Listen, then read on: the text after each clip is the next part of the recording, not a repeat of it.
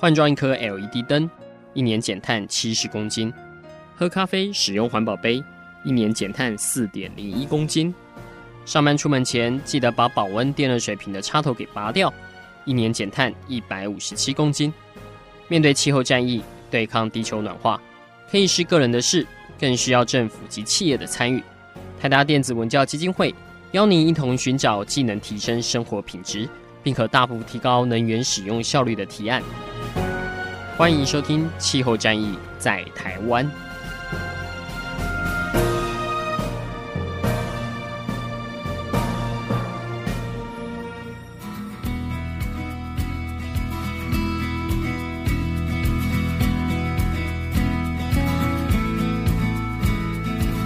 欢迎收听《气候战役在台湾》，我是主持人台达电子文教基金会执行长张扬前阿甘。今天在节目当中来跟大家讨论的是有关工业节能的议题哦。台达基金会我们最近刚出了一本书，叫做《跟着台达节能百分之五十》啊，这是指在过去台达自身从二零零九年到二零一四年，我们同样生产一块钱的产品，大概它的用电量可以节省百分之五十。那我们一直觉得这样的经验其实可以跟很多工业界的朋友来分享哦，但实际上，呃，大家或许最近也有看到一些消息啊，就是在今年国际能源署所公布的报告，其实全球在面对气候变迁的一个挑战下，节能过去我们一直寄予厚望，可在这几年的表现其实不是特别好，甚至在二零一八年呢，有些国家，呃。特别是有个总统不相信全球暖化那个主要的排放国，它的能源改善效率居然是负的啊，也就是说它的整体的能耗是比以往都要高的。那这样的状况，呃，当然看在专家眼里是很担心呐，因为如果我们要达成两度 C 这样的一个目标的话，甚至是一点五度 C，我们每年的节能改善率都必须达到百分之三才有机会啊，这是国际能源署的一个数字。那从哪几个方面节能呢？呃，常听节目的朋友大概可以细数得出来啊，包括我们在交通，包括我们在建筑，以及在工业。那工业的节能一直是我们认为呃可能有非常大的一个潜力，而且其实政府也投入了很多的资源在这上面。只是说我们该如何把这些有限的资源让它继续的放大，这个会是在今天的节目里面希望来跟各位听众朋友来分享的。所以在今天的节目，我们就请到了一位专家，专门在呃工业的生产的现场来辅导他们如何做节能，甚至是去查核呃到底这些节能的效果有没有效，而进一步呢，希望能够把这些呃在第一线所看到的这些知识，也传播出去，让更多的工业界的朋友。可以来加以彼此的切磋琢磨，所以我们邀请到的是工业技术研究院产业节能服务室的潘子清经理潘博士来到我们现场，来跟听众朋友这一集来讨论我们该如何在工业上面来做节能。我们是不是先请潘博士跟听众朋友打声招呼？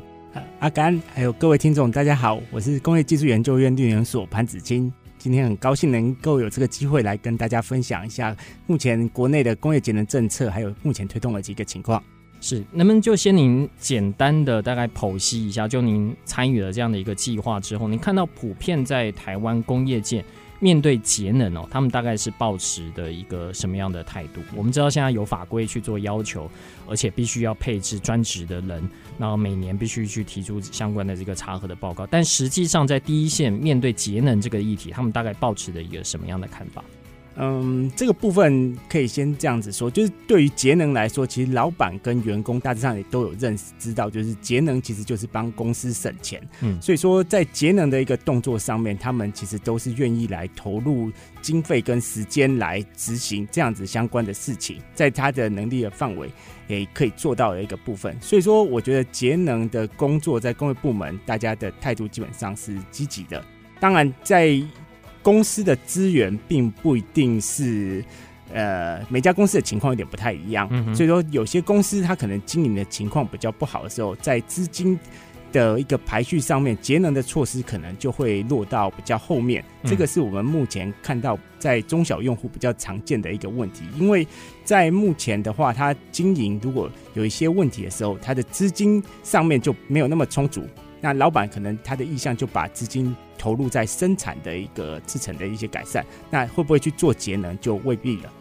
你所辅导的大概是多少 k 瓦以上的用户？哦，在我们团队这边，主要是负责八百七月容量八百 k 瓦以上的能源大用户。那目前在工业部门，大概有三千三百家的能源用户。那这三千三百家大约占了总共工业部门用电量的八成。嗯哼，所以其实是非常重要的一块哦。呃，基金会因为另外一块在专注在电动车了。我们有一次做一个换算，就发现。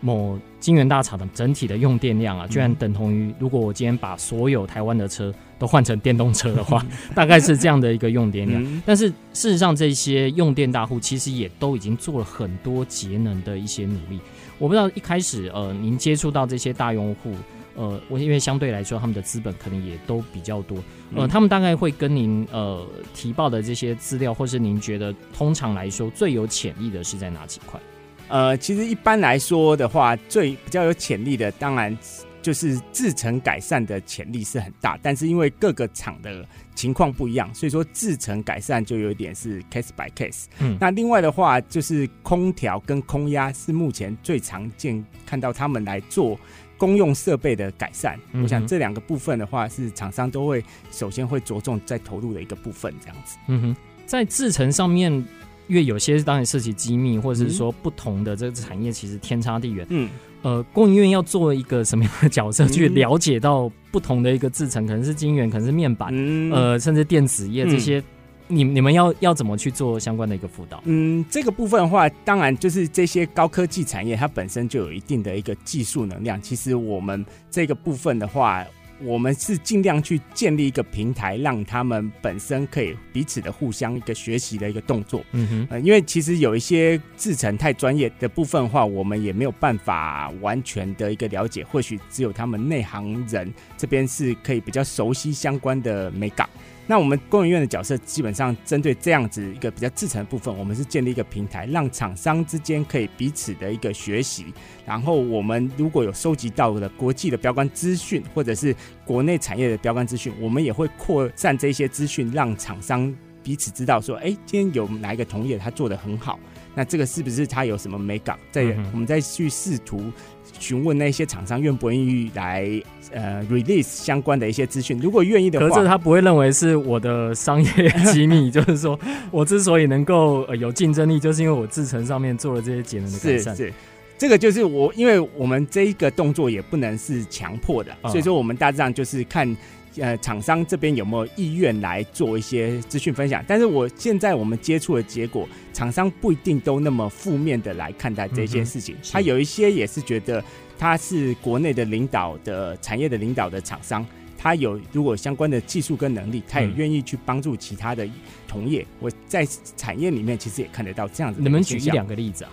呃，举一两个例子，像现在在半导体协会。他们本身的内部就有一些资讯分享的一个机制，嗯，然后这些的案例的部分，其实他们就会跟他们半导体协会的会员这边来进行分享。哎，那不只是就几个龙头大厂都在这个协会里面，他们就有定期的会议会分享相关节能的一些技术。那在我们这边的话，我们也针对呃我们所拜访的一些厂商，或者是我们收集到的资料，嗯、那进行呃产品单号的一个标杆的比较。那在这个讨论的会议里面，我们也会去把这个标杆的一些资讯，让其他同业，让他们其他同业可以知道。嗯、那这个知道的情况下面，大家如果愿意来彼此交流，那这样子其实是我们常常看到的一个，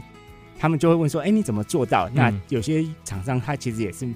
是愿意来分享相关的资讯，来让大家让其他业者说，哎、欸，这个我也是怎么怎么做的。嗯嗯，在台湾除了这种自愿性的，就大家一起希望台湾好的这样的平台以外，嗯、呃，在法规上面有没有是呃必须要去做这些要求，让一些可能达不到这样标准的呃厂商会知道说，呃，将来如果不这么做，也有可能会受到罚则。我记得在我之前温管法的时候，其实就有讨到这种。呃，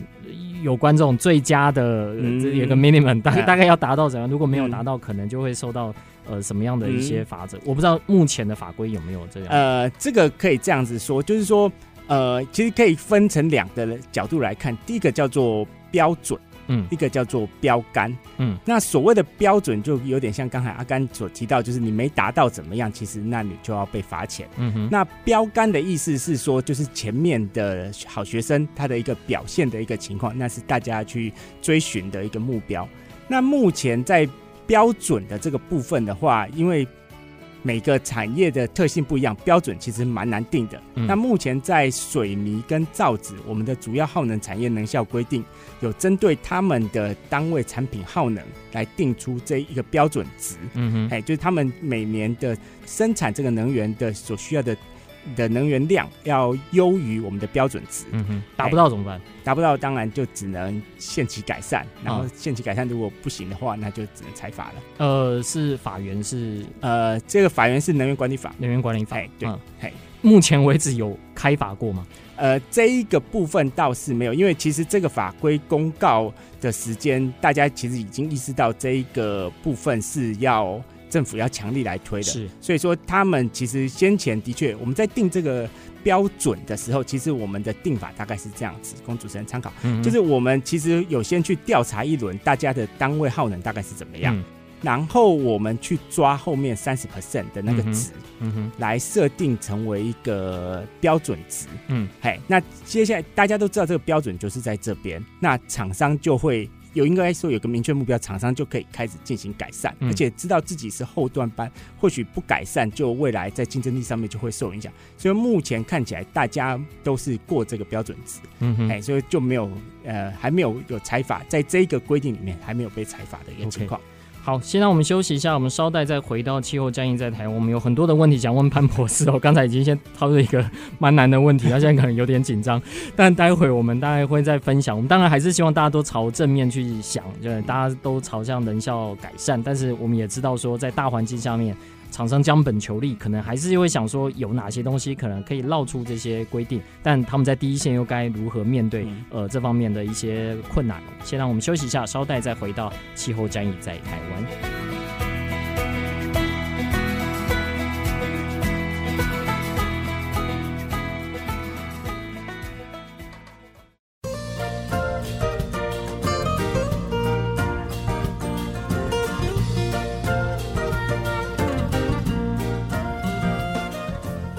气候战役在台湾，我是主持人台达电子文教基金会的阿甘。今天在节目当中为各位访问到的是工业技术研究院产业节能服务室的潘子清博士，来跟我们解析一下在台湾占百分之八十耗电的这个主要的用电大户啊，供应院是如何协助他们来去做节能的呃相关这些新技术的引进也好，呃用电的盘查也好，甚至。呃，创造一个平台，让彼此之间能够做一些节能的交流。当然，在谈到呃这么好的呃机制下面，我们可能一开始还是会先问：那如果是属于呃如果有厂商真的没办法达到这些标准，那该怎么办？但听起来目前为止，我们所提的这些呃能耗的这个标准哦，大部分的其实产业界其实都达到。但我比较好奇的是，那这个标准它是滚动式修正的吗？它是每两年，或是因为像技术日新月异，整个的马达的效率每年都会提升，电池的这个呃成本快速的在在下降中，该如何去与时俱进，让厂商都知道有这些新的技术？嗯，这个部分的话是说，呃，在技术的部分的话，当然我们会不断的，就是每年都有定期召开相关的技术研讨会或者是技术交流会。嗯、那本身在能源局也有一些技术研发的一些计划在执行，所以在技术的提升上面，目前是一直在不断的在进步。那为了让大家能够在技术上面也能够导入新的示范的技术，其实能源局目前也有多项的一个补助计划。例如，就是有节能绩效保证专案的一个一个计划，它让你可以透过跟 ESCO 公司来合作，然后导入一些呃目前具示范价值的一些节能技术。那我们呃能源局这边也有废热与废冷回收的一个补助专案。那这个专案的话，也就是鼓励用户他能够把废热的跟废能继续再利用，让整个能源效率能够提升。那这个补助专案也都是每年都在推动。那另外就是说，针对刚才有提到，就是马达效率，现在马达因为它已经是有 IE 三的一个标准，嗯，所以说马达的补助现在是没有，但是我们现在有动力设备的一个补助，嗯哼。针对风机、空压机跟 pump 这三项的设备，能源局有提出相关的一个补助方案，让用户能够在负担比较低的情况下，能够导入一些高效率的设备。所以潘博士刚刚提了，在上一段节目我们提到的是有些是标准，嗯、那如果没有达到就要开罚。但目前在台湾还没有人你收到罚单，就、嗯、因为大家都达到这个标准。是。然后现在我们呃一些新的技术可以用补助的一个方式，但不是全额补助嘛，就是大家都是部分，然后让你降低采用的门槛。嗯、那这些技术什么时候会到标准这一头呢？它要是两年、三年就会。review 一次吗？呃，刚刚讲的这一个，就是刚才假设，如果是单一个设备的那个标准，我们一般是称作叫做 MAPS 最低能效标准 MAPS。那这个标准的其实的定定，它有一定的一个流程。那国内在定定的时候，因为这不是我这边主要在定定，但据我了解是，它还是除了国内自己本身的状况，它也要去跟国际的状况来做一个比较，才会有一个不断检讨、不断提升标准。就是这个部分的话，的确是在滚动式的检讨，每年都有专门的单位在做一个评估。嗯，有相关的调查说这两者的落差嘛，就是说，就是最低的跟这个最高的，它它会差到多少？我我不知道，在各个您看过的各个的制程或者是 general 来说，比如说像在那个您刚刚有提到像空调空压，这可能是比较 general 的，嗯，这种会差到很多吗？其实应该说这个问题会比较难回答，因为有点 case by case。当然，如果你本身的空调系统你平常都没有保养，就随便的使用这样子的一个情况下，当然它的那个跟原本的一个我们现在新的一个标准的，当然会有一些的一个差距，应该说会有很明显的一个差距啊。所以说，在维护保养，在我们这边也算是我们在推动节能辅导的时候，维护保养我们也是非常重视这一块。嗯哼，我们在写跟着台达节能百分之五十的时候，主要撰稿者王茂龙王老师，他当然也是工研院出身，然后在台达参与这个案子，他一直灌输我们的概念。他说，呃，在做节能上要用系统化，嗯，去做这个改善。就有些时候，你就算是买了相当昂贵、相当节能的东西，你如果系统不对，它其实不见得能发挥最好的一个效率。我不知道潘博士您怎么去看？您实际在辅助这些个案，嗯，因为有些是有补助，有些是没补助，嗯，但是在不同的系统里面，它可能是不同的年份进的这些设备，嗯，真的影响会那么大吗？呃，我觉得有透过适当的管理，让整个系统变成是。比较能够高效率的在运转，这个的确是一个现在在目前大家都已经很重视的一个部分。所以说，在我们的相关，就能源局在今年有一个新的一个补助，叫做系统化节能补助，它也是鼓励用户针对呃监控系统或者是视觉化的一个管理的一个装置，能够纳入在这个补助里面。其实的确是没错，如果有一个能源管理的系统在这一个整个工厂以后里面，你可能空压机原本要开三台，你可能接下来你把那个空压机就集中在某一台高效率的来运转，嗯，这样子其实可能会更省电。就是的确，如果有能源管理系统在一个工厂里面，对于节能或者能源使用的效率是有帮助的。嗯，可是我下一个疑问是，因为我自己担任在住商跟这个服务业这方面的委员哦，常常看到是地方政府。其实这方面的 标是发不出去的，嗯，呃，就是虽然大家都知道要朝系统讲，然后政策上也做这个导引，可是实际上能够对接的，有时候地方政府会说，呃，根本没有这样的业者愿意来承揽这样的标案，或者说他只能走。呃，比如说它只能接像大学校园这种，嗯，看起来它总的用量比较大。嗯。我不知道在工业上面会不会也碰到这样的状况，因为工业级别那么多，然后生产东西也这么多元，嗯，会不会同样的系统东西，呃，也不是说一家业者都能够通吃。呃，这个应该是说，今天这一件事情导入到底有多少的好处，应该要先让决策者知道。嗯，就是。比如说是老板要知道，如果他要装设 EMS，这个会有什么好处？应该先让决策者。EMS 就是呃能源管理系统。对对对对，啊、嘿，我这边是指这个部分。嗯、那如果决策者认同这样子的导入的时候，整个的效益在后续才能够发挥，或者是说他才会接受这样的专案。不然的话，有些会觉得就只是兼而已，那没有空的时候，嗯，就等于也就是。只是看到一个表记，他也不知道他怎么去改。嗯、所以说，的确是有的系统也要进行管理的 knowledge 也要进来，才会有发挥更大的一个效果。哎、嗯，工影院现在就是扮演这样的角色吗？还是说你们某一部分是也像是媒介，那个告诉他说在哪个厂他们大概运用了谁，那这样用是有成效的？嗯。呃，这一个部分当然我们会去扩散相关的一个，就是谁有做很成功的案例，这样子我们也会去扩散相关的一个资讯，让其他的用户可以仿照。那因为其实讲白了，大家都希望看到别人做得好，他才有信心来也来做这件事情。大家都不想要当白老鼠，所以说我们就会让这个成功的案例。去分享给其他的业者，然后让他们知道说，哎、欸，其实某一家工厂跟你的形态是类似的，他已经有导入这样的系统，其实还蛮成功的。那我觉得其他的工厂就比较愿意导入。那当然，在这样子相关的资讯系统的技术研发，工研院是有投入相关的资源在做这些事情的。嗯，就你的呃实际上的观察，这方面在台湾的量能，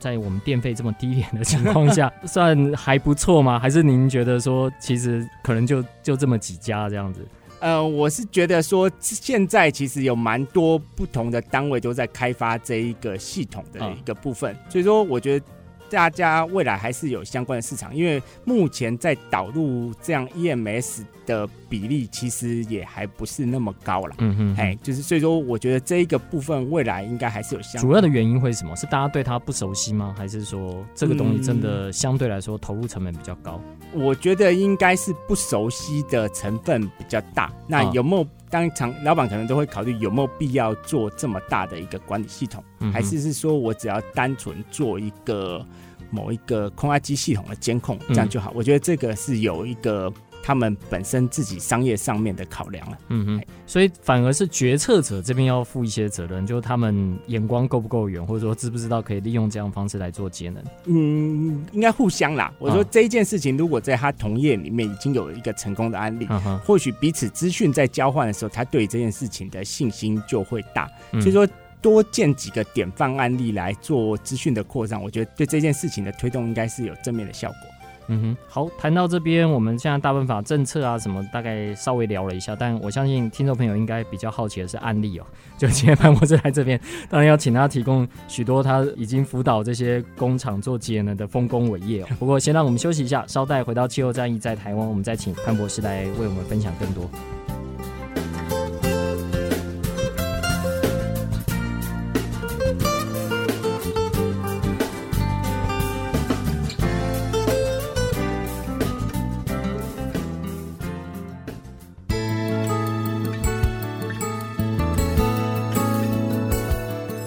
到气候战役在台湾，我是主持人阿甘。今天在这集节目来跟大家讨论我们很重视的工业节能，因为在台湾的用电里面，其实工业占了很大一部分。虽然这些用电的大户其实已经尽其所能的去想说可以如何来去做这节能的工作，但如果按照国际上的相关的报告，其实这中间还是有很大的一些潜力在。所以今天我们特别请到的是工业技术研究院产业节能服务室的潘子清经理，潘博士来到我们的节目当中来分享一下，就是他们在实际面对这些用电大户，他们是如何来去做辅导，中间又有哪一些的案例，其实是很值得来跟大家分享的。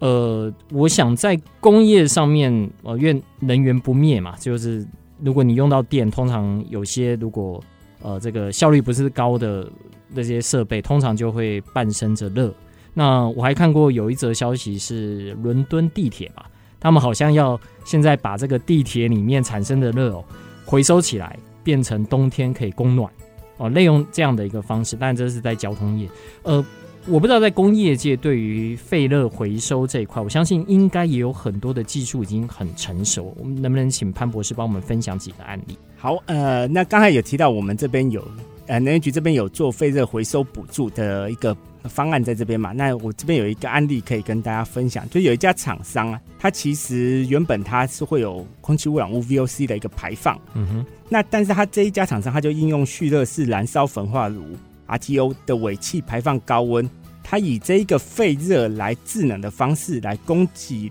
冷却水来冷却制成，然后也可以预热烘干制成来减少能源使用。那这样子的这家工厂，它每年节省的用电量是达到二十四万度。那其实节省的钱一年大致上省了大概一千三百万元。嗯哼，我想这样子，它解决环保问题，又达到它自己经济效益又省了的情况，这样子一个三赢的一个案子，我觉得是一个蛮不错，大家可以来。示范观摩的一个嗯一个 case，呃，这种技术很成熟吗？就是说，一般的厂商如果它有类似的一个制成的话，嗯、想采用它，相对来说不是那么难，对不对？我觉得这个技术应该是算是算成熟，当然也是要考虑到工厂本身的一个特性，或者是像刚才提到你 VOC 的浓度到底够不够。当然，在技术上面应该算是由这个示范案来看，应该是算是成熟，但是。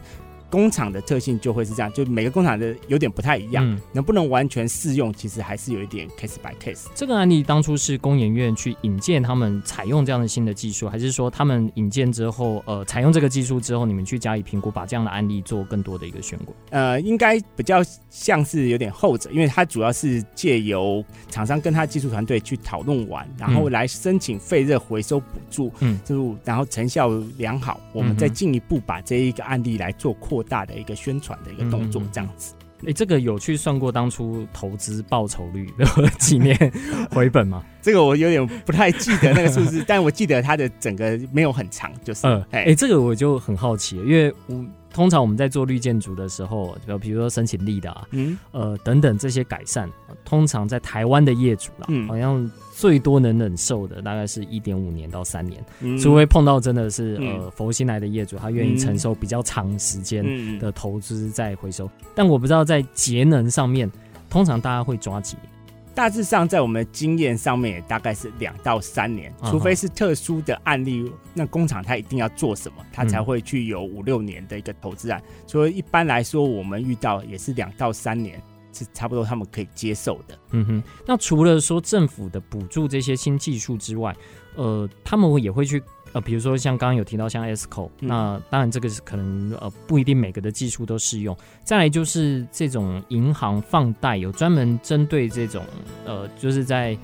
呃，金融上面给予支持的吗？就我们可以看到，在国外，这对不起，因为我 我可能对绿建筑比较熟悉一点。我们前阵子哦去参加一个绿建筑的大会，嗯，发现在香港有一个集团，他就他是盖很多房子哦，嗯，他把他所盖房子绿建筑的这些包装成一个债券，在资本市场在卖，卖完之后这些钱就再来回馈到，就是让他继续去做绿建筑的项目。我不知道在台湾有类似这样的。呃，金融业者开始有在操作，或者说他们老实说都还是要去做一些抵押啊什么的，才能取得这方面。目前看起来是比较没有专门的，就是节能改善的一个融资的一个机制在这边。那应该是工厂本身的，它有点像是它的设备改善，它会自己去贷另外的钱啊。目前在我这边是比较没有看到说会有。有专门做节能的融资的一个部分。嗯，这个案子呃推出去之后，呃，后续我不知道后面是不是有很多的厂商也是觉得这个是呃很有效果，然后也有来跟你来询问相关的技术，嗯、甚至我不知道在能源局这边后续这方面的补助大概，呃，嗯、因为我相信政府的钱一定是有限的啊，嗯、那他有没有带起一些？有厂商愿意不要补助，也可以自己做这样的。嗯、的确，这后续其实有蛮多的厂商来询问这样子的机制是不是可行啊？哎、嗯，那因为但是在补助上面的话，这个就有点是 case by case，因为变成是我们的补助，因为也是有点示范的意味嘛，嗯、所以就变成是你新的在同样的案子要再进来，多少要有跟旧的案子有不同的情况。补助被评的分数才会有比较高的分数，所以说这个在后面的确是有蛮多案子是想要仿效这样子的机制在做。我觉得这一个算是一个成功的一个案子。我觉得它很特别的是，因为它是把 VOC 这边再做一个转化，那等于是把空气污染物，嗯，呃，一方面减缓，那这个其实后面还带来很多健康上面的这些好处，嗯、但这个就比较难转成。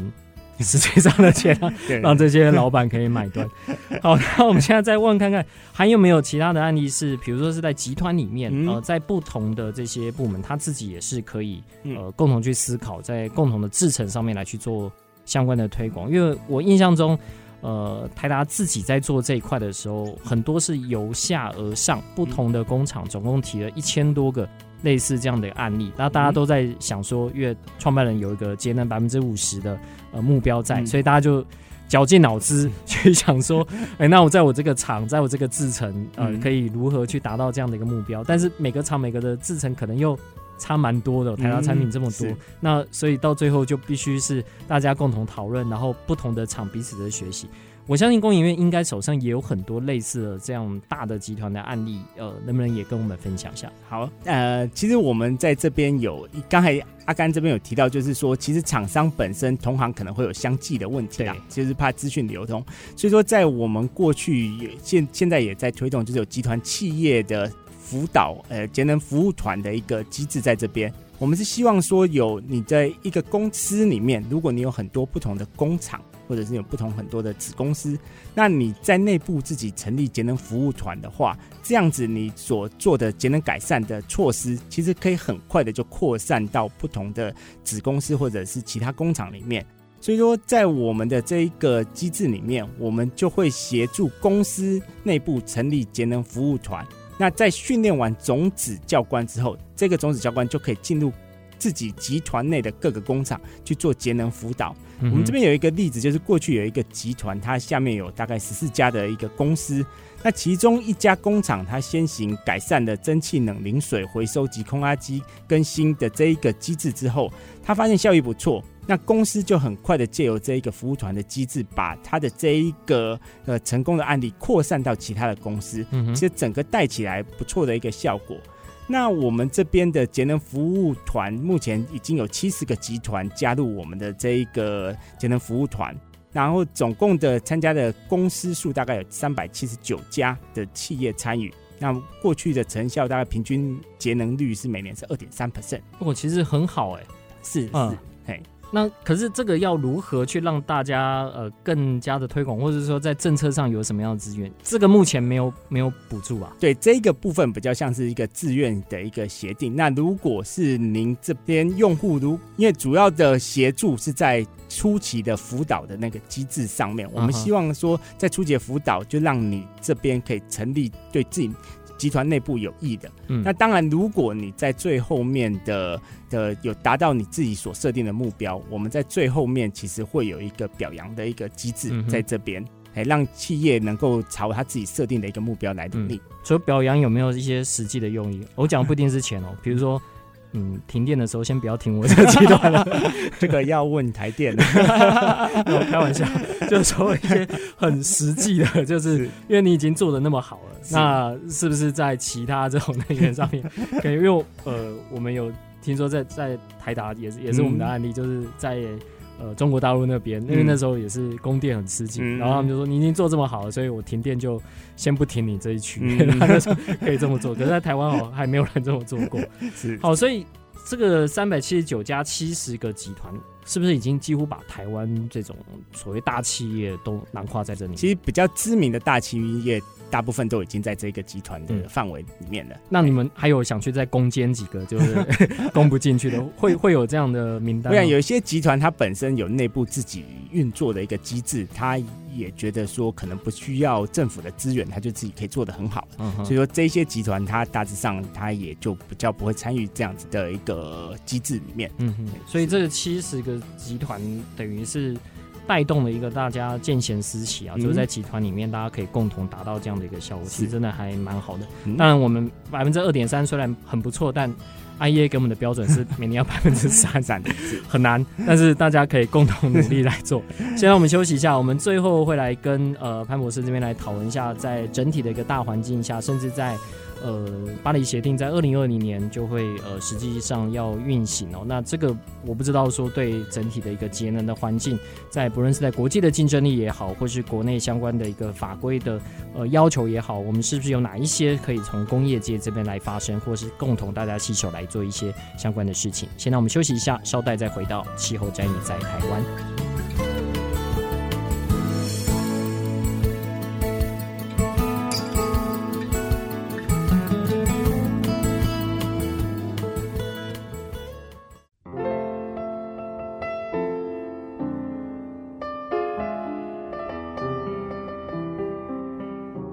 到气候战役在台湾，我是主持人台达电子文教基金会的阿甘。今天在节目当中为各位访问到的是工业技术研究院产业节能服务室的潘子清经理。来跟我们分享一下，在工业的最前线，用电大户们他们是可以如何来去做节能的，以及我们现在相关的大环境，不论是在法规面上面，呃，相关的产业支持上面，我们可以共同携手来做哪一些事情。刚才已经谈了蛮多的，那最后一段，我们当然比较好奇的是未来接下来。呃，我们因应巴黎协定，实际上这个执行，虽然美国是退出的，呃，但是我们可以知道很多的这种产协会，很多台湾出口这些商品的 buyer 啊，这些 brand name 的厂商，其实他们自己呃利用不同的方式再去做响应哦，甚至。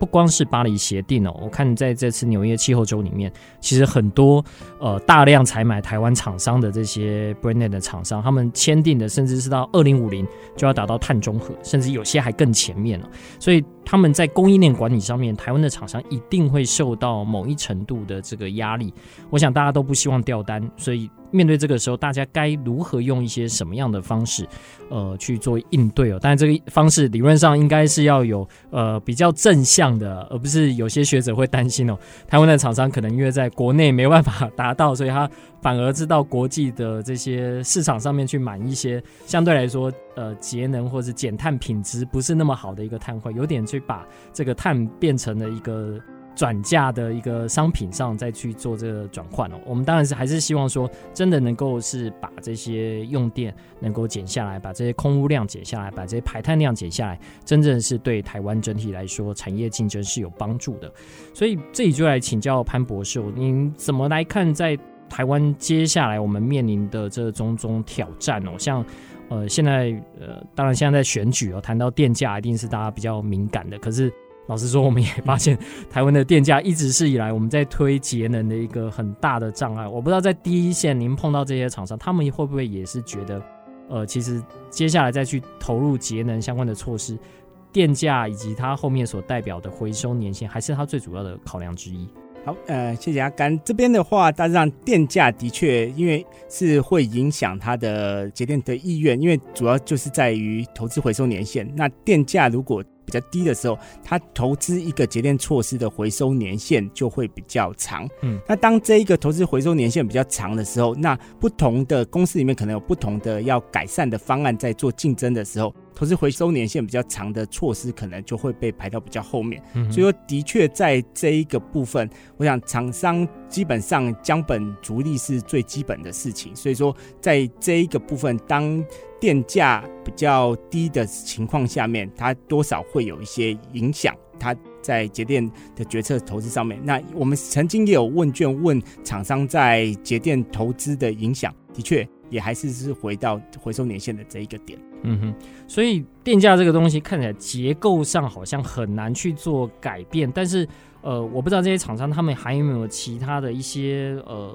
包括像是法规上面的要求，像我们最近看再生能源发展条例这个呃百分之十的这个压力，其实是开始驱使一些厂商，呃，不论是投资再生能源，或者是因为有一些呃地方政府它可以利用抵换的一个方式哦，呃，让你也从不论是从储能啊，甚至有些。城市提到用节能的方式做抵换，但这实际上怎么运作，我们还不知道啊。就至少开始有这个想法。我不知道在法规上面有没有可能，呃，比如说在欧洲或日本有一些呃应对我们目前能源管理法，或许也有可能有一些改变的地方。嗯。这个点就是说，现在其实我们观察到日本跟欧洲，它在做能效管理的时候，主要是会以公司别或企业别来做一个管理的对象。那这一个部分的话，跟我们目前是以电耗别或厂址别来说，有点不太一样的一个地方。嗯。那如果我们未来其实也可以思考说，是不是用公司别的方式来管理？就比如说，我管一个公司以后，变成是它下面的所有的。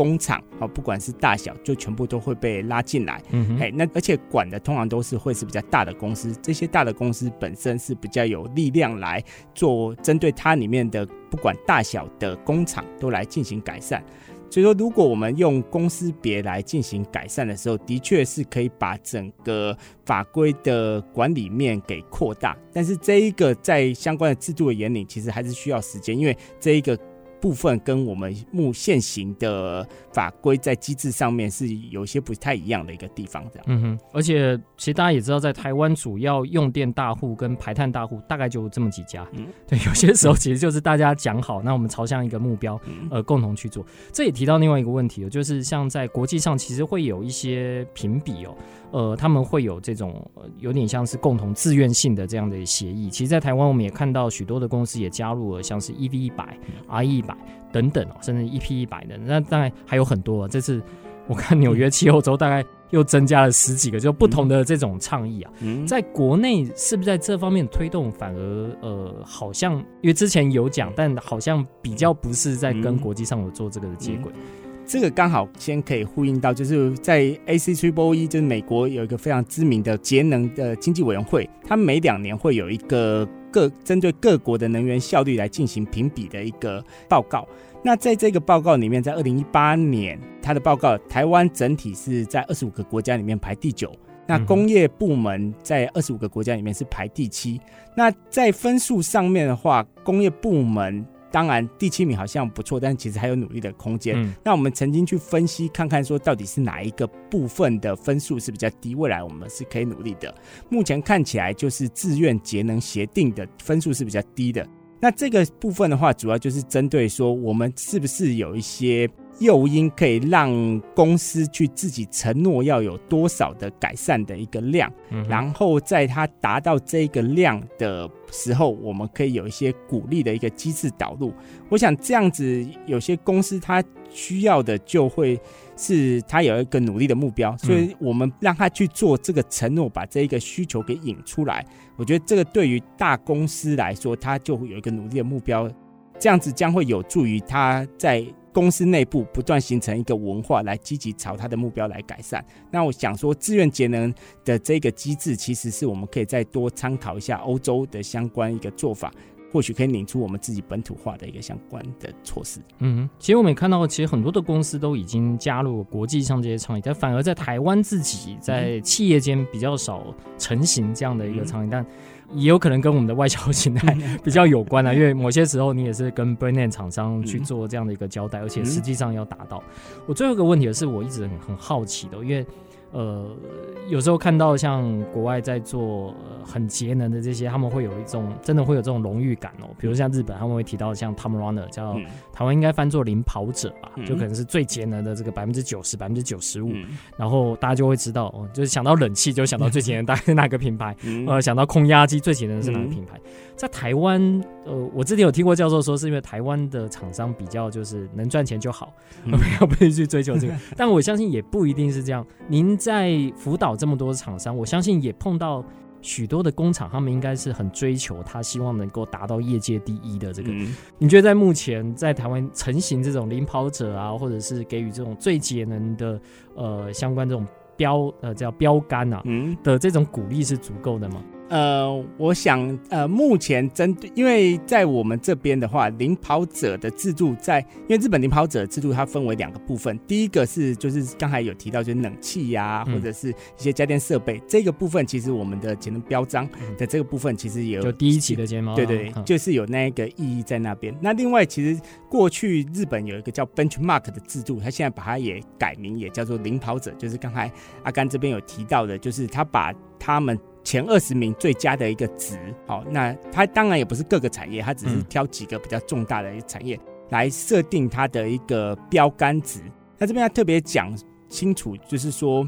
标杆值不是标准值，标杆值是让大家来追求。一个更好的一个目标，它不是拿来来挡惩罚，对对对，所以这个叫做一个标杆值。那标杆值在国内的确目前是没有相关的一个正式的机制在运行。那主要的原因是因为我们这边的厂商大致上它的产品有时候比较难归类，嗯，它的产品如果有一些制成不太一样，或者是它产品的规格不太一样的时候，这个。他们会觉得你这两个产品的能源耗用量就不能做相比较，会有失去公平的一个情况。那当然，我觉得领跑者制度是一个正面的制度，它会鼓励大家，至少让业界本身知道说有谁做的比他好。那这一个制度也可以让我们去找出来说是谁是值得去效法的。其实这个制度在某一个程度上面是值得推，但是也要就是要注意，就是说。这一个值是要经过一些相关的验证，不然它这个值有可能也只是厂商某一时的产能利用率特别好，还是什么所造成的实验室数据。哎，对对对，所以这个部分我觉得是正面的，有这样子的一个制度，但是就是相关的配套或者是执行的一个机制上面，也是要比较仔细一点。嗯。好，今天非常谢谢潘博士来到我们节目当中，分享了许多在台湾实际在大工厂哦第一线他们如何来去做节能，以及目前我们相关法规呃以及国际大环境上面的一个挑战哦。呃，我不知道最后我们回头来看整体的一个工业节能哦，你会认为说，呃，我们可以还。做的事应该还蛮多的，但是有些时候是真的必须要跟厂商一起来，呃，朝向更多的这个，不论是分享资讯啊，或者是共同朝向相关的一个协议啊，才能让整体在台湾的商品哦，在国际上是更具竞争力。当然，更重要的是我们要达到每年节能百分之三这样的一个很困难的目标，才能跟我们的下一代做一个交代哦。好，非常谢谢潘博士来到我们节目当中。那气候战役在台湾，如果大家有相关的问题，也欢迎在我们的脸书以及呃我们 Podcast 的相关。的留言上面呃提问，那我们如果跟工研院相关的，我们都会再提供给工研院做一些参考。今天非常谢谢大家的收听，谢谢，谢谢阿甘，还有各位听众。以上节目由台达电子文教基金会独家赞助播出，台达电子文教基金会邀您一起环保节能爱地球。